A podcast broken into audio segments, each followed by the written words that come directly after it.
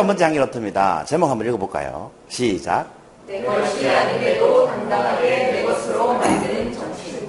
멋지지 않습니까? 다른 말로 하면 남의 건데 당당하게 내 것으로 만들 수 있는 정신이 있어요. 근데 이걸 내 걸로 만들고 만드는 과정에 칭찬받아요. 인정도 받아요. 그런 정신이 뭘까? 그 남의 건데 내 거 하는데 칭찬받고 인정받으면서 내 걸로 만드는 거예요. 그게 뭘까? 그런 정신이 있더라고요. 생각해 보니까. 한 나이 드신 목수께서 은퇴할 때가 됐습니다. 그래서 이제 은퇴를 하고 인터넷에 요즘 이런 게 많이 돌죠. 은퇴할 때가 돼서 어 이렇게 얘기하죠. 저는 이제 은퇴하고 남은 인생은 가족들하고 함께 좀 보냈으면 좋겠습니다. 그 사표 쓰겠다고 한 거죠. 그랬더니 그 사장이 이 목수가 너무 기술도 뛰어나고 훌륭한 목수고 항상 내 일처럼 그 자기 일을 해줬는데 그만두겠다고 하니까 너무 서운한 거예요. 그래서 또 가족 생계도 또 걱정이 되잖아. 일을 안 하면 수입이 없으니까. 그래서 괜찮다고 난 가족들하고 얼마든지 먹고 살 수 있다고. 그만두겠다고 하니까 그러면 마지막으로 부탁이 있는데 집 한 채만 더 지어주고 그만두면 안 되겠냐고. 그리고 부탁을 했습니다. 아, 그 정도야 해드릴 수 있다고. 그래서 마지막으로 집 한 채를 지어드리기로 하고 어, 집을 짓기 시작했습니다. 이렇게 막 집을 짓겠죠. 빼들을 세우고 뭐 이렇게 설계도 하고 하면서 집을 짓는데 이 집이 이런 식으로 이제 완성이 다 됐어요. 그 겉으로 볼 때는 굉장히 이제 멋있는 집이 완성이 된 거죠. 근데 이 목수는 은퇴를 하고 싶었는데 사장이 마지막으로 집 한 채 더 지어달라고 하니까 이 집을 열심히 짓기가 싫었던 거예요. 나는 빨리 은퇴하고 싶은데 집 더 지어달라고 하니까 일 더 해라는 소리잖아요. 그래서 대충 지었어요. 그 자기 집을 지었으면 100년 정도 가도 무너지지 않을 집을 지었을 텐데 이 집은 대충대충 자재도 대충대충 일꾼들도 대충대충 이렇게 대충 집을 지은 거예요. 그리고 겉보기는 어쨌든 멀쩡하니까 뭐 집을 다 짓고 나면 사장이 이제 와서 집을 보러 오지 않습니까? 그 사장이 집을 보러 왔는데 집을 보지 않고 이렇게 집 열쇠를 주는 겁니다. 집 열쇠를 주면서 이것은 당신 집입니다. 지금까지 우리 회사를 위해서 나를 위해서 열심히 일해준 대가로 당신에게 집을 한 채 선물하고 싶어서 집을 지어달라고 했던 겁니다. 하면서 집 한 채, 집 열쇠를 준 거예요. 집을 보지 않고. 목수와 속으로 어떻게 했습니까? 만약에 자기가 자기 집을 지었다면 굉장히 멋있는 집을 지었겠죠. 근데 이 집은 이런 식으로 막 하자가 많은 집이에요. 비도 새고 외관도 막 떨어져 나가고 이런 집을 지어버린 거예요. 너무 후회 막심했겠죠. 자기 집이었다면 호숫가에 정말 튼튼하고 멋있고 유로풍에 한 200년 가는 그런 집을 짓고 싶었겠죠. 여러분이 여러분 집 지으면 안 그렇겠습니까? 그런데 이런 집을 지어버린 거예요. 너무 후회스럽겠죠. 오늘 질문이 뭐였습니까? 예, 내 것이 아님에도 당당하게 내 것으로 만드는 정신. 이 목수는 그 사장이 지으라고 한 집이 자기 집이 아닙니다. 그죠? 그렇지만 내 것이 됐죠. 그렇지만 이 사람은 당당하지를 못해요. 스스로 자기 자신이 일단 얼마나 믿겠습니까? 당당하게 내 것이 된 건 아니에요. 그죠? 그러면 내 것이 아님에도 당당하게 내 것으로 만드는 정신이 뭐겠습니까? 오늘 질문 쉽죠? 뭐겠습니까? 제가 이 강의 시작하기 전에 이 속으로 하나씩 얘기해 놓고 막 얘기하시라고 하려했는데 연출상 그 말을 안 했네요. 사실 연출한 적은 한 번도 없잖아요, 우리가. 그죠? 그 뭐라고요? 맞습니다. 주인 정신입니다. 이 주인 정신을 가지고 있으면 주인의 것이 나, 내 것이 됩니다. 내가 주인이 아니니까 주인 정신이 필요하다고 하잖아요. 주인은 주인 정신을 가질 필요가 없죠. 주인 정신은 어떤 사람이 가져요? 주인이 아닌 사람이 가지는 게 주인 정신이잖아요. 그래서 주인이 아닌 사람이 주인 정신을 가지면 주인의 것을 당당하게 내 것으로 만들 수 있어요. 칭찬받으면서, 인정받으면서. 이 목수가 만약에 마지막 집한 채도 주인 정신을 갖고 지었다면 어떻겠습니까? 아주 멋진 집을 지었다고 칭찬받으면서 역시 실력 대단하다고 인정받으면서 그 집이 내 집이 됐을 거고 스스로는 굉장히 기쁘고 자랑스러웠을 겁니다.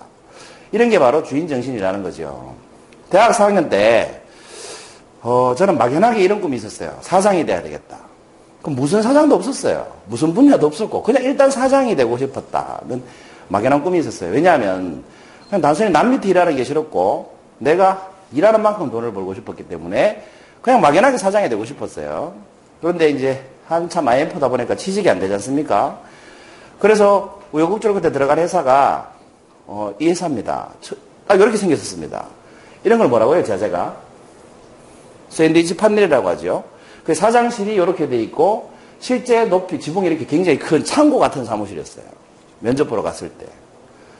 그리고 면접을 보는데 이제 저는 사범대 나왔으니까 이 회사는 IT 업체였으니까 질문하는데 뭐 한결같이 모르겠습니다 하고 어?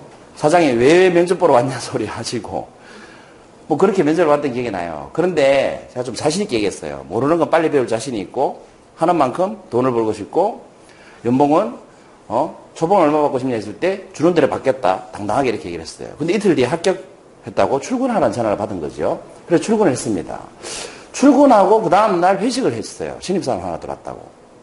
그 회식을 하는데 이렇게 회식을 할 거 아니에요?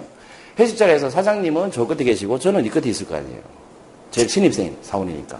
그 사장님 저보고 이렇게 물으시더라고요. 김병철 씨 입사하고 한번 얘기해 보세요. 그랬어요. 그래서 제가 저도 모르게 이렇게 말씀을 드렸습니다. 제 목표는 이 회사 사장 되는 겁니다. 그러니까 사장님께서 하시는 말씀이 그럼 나보고 나가란 말입니까? 이렇게 얘기하셨어요. 그래서 제가 아닙니다. 사장님은 반드시 제가 회장 만들어 드릴게요. 이 어떤 게 얘기했냐면 이 회사 내 거라고 생각했어요. 그리고 내가 사장을 하려면 돈이 있어야 되는데 돈이 없잖아요.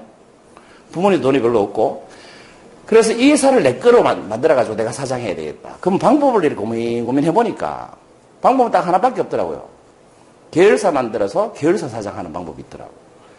그 계열사가 생기면 사장님 뭐가 돼요? 현재 사장님은 회장이 되는 거지. 여러분 회사 딸랑 한 개인데 회장 아니죠? 회장님이라고 불리시는 분들은 다 계열사가 있는 회사의 회장님들이 있잖아요. 그죠? 그래서 계열사 만들어서 계열사 사장 해야지 하고 이 회사를 제 것처럼 생각하고 일을 했습니다. 그랬더니 제가 보여드린 적 있죠? 차를 바꾸는 history를 말씀드리면서 향기 노트 할 때 37번 향기 노트일 겁니다. 이 소렌토가 회사에서 사준 거예요, 저한테. 저는 제가 그때 서울에서 이제 출퇴근할 때니까, 주말부 할 때니까, 서울 왔다 갔다 하는데 차 한 대 사주세요. 당당하게 얘기했어요. 그 회사 돈으로 저한테 차를 사준 거예요. 그래서 이 차를 제가 갖게 됐고, 또 롯데 낙천대라는 아파트가 있어요. 서울에 가면. 경기도 광명시에. 거기에 아파트를 사는데 회사에서 또 융자금을 지원해줘서 이 아파트를 사게 된 거예요. 그리고 나중에 이 아파트 팔 때는 이 아파트가 1억이 올랐었어요. 그러니까 이게, 그리고 이제 서울에 갔어요. 지사장으로 갔으니까, 지사장으로 가면 뭐 그것도 사장은 사장이잖아요. 어쨌든 지사가 생겼으니까. 그 지사도 제가 만들었어요.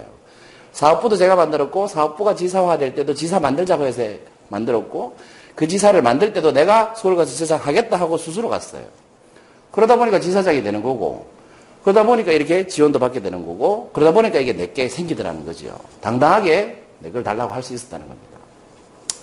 그때는 그냥 사장이 돼야지 하는 욕심을 했는데, 지금 생각해보니까 그게 주인 정신이었던 것 같아요. 왜냐면 이 회사 내 거 이렇게 생각했으니까.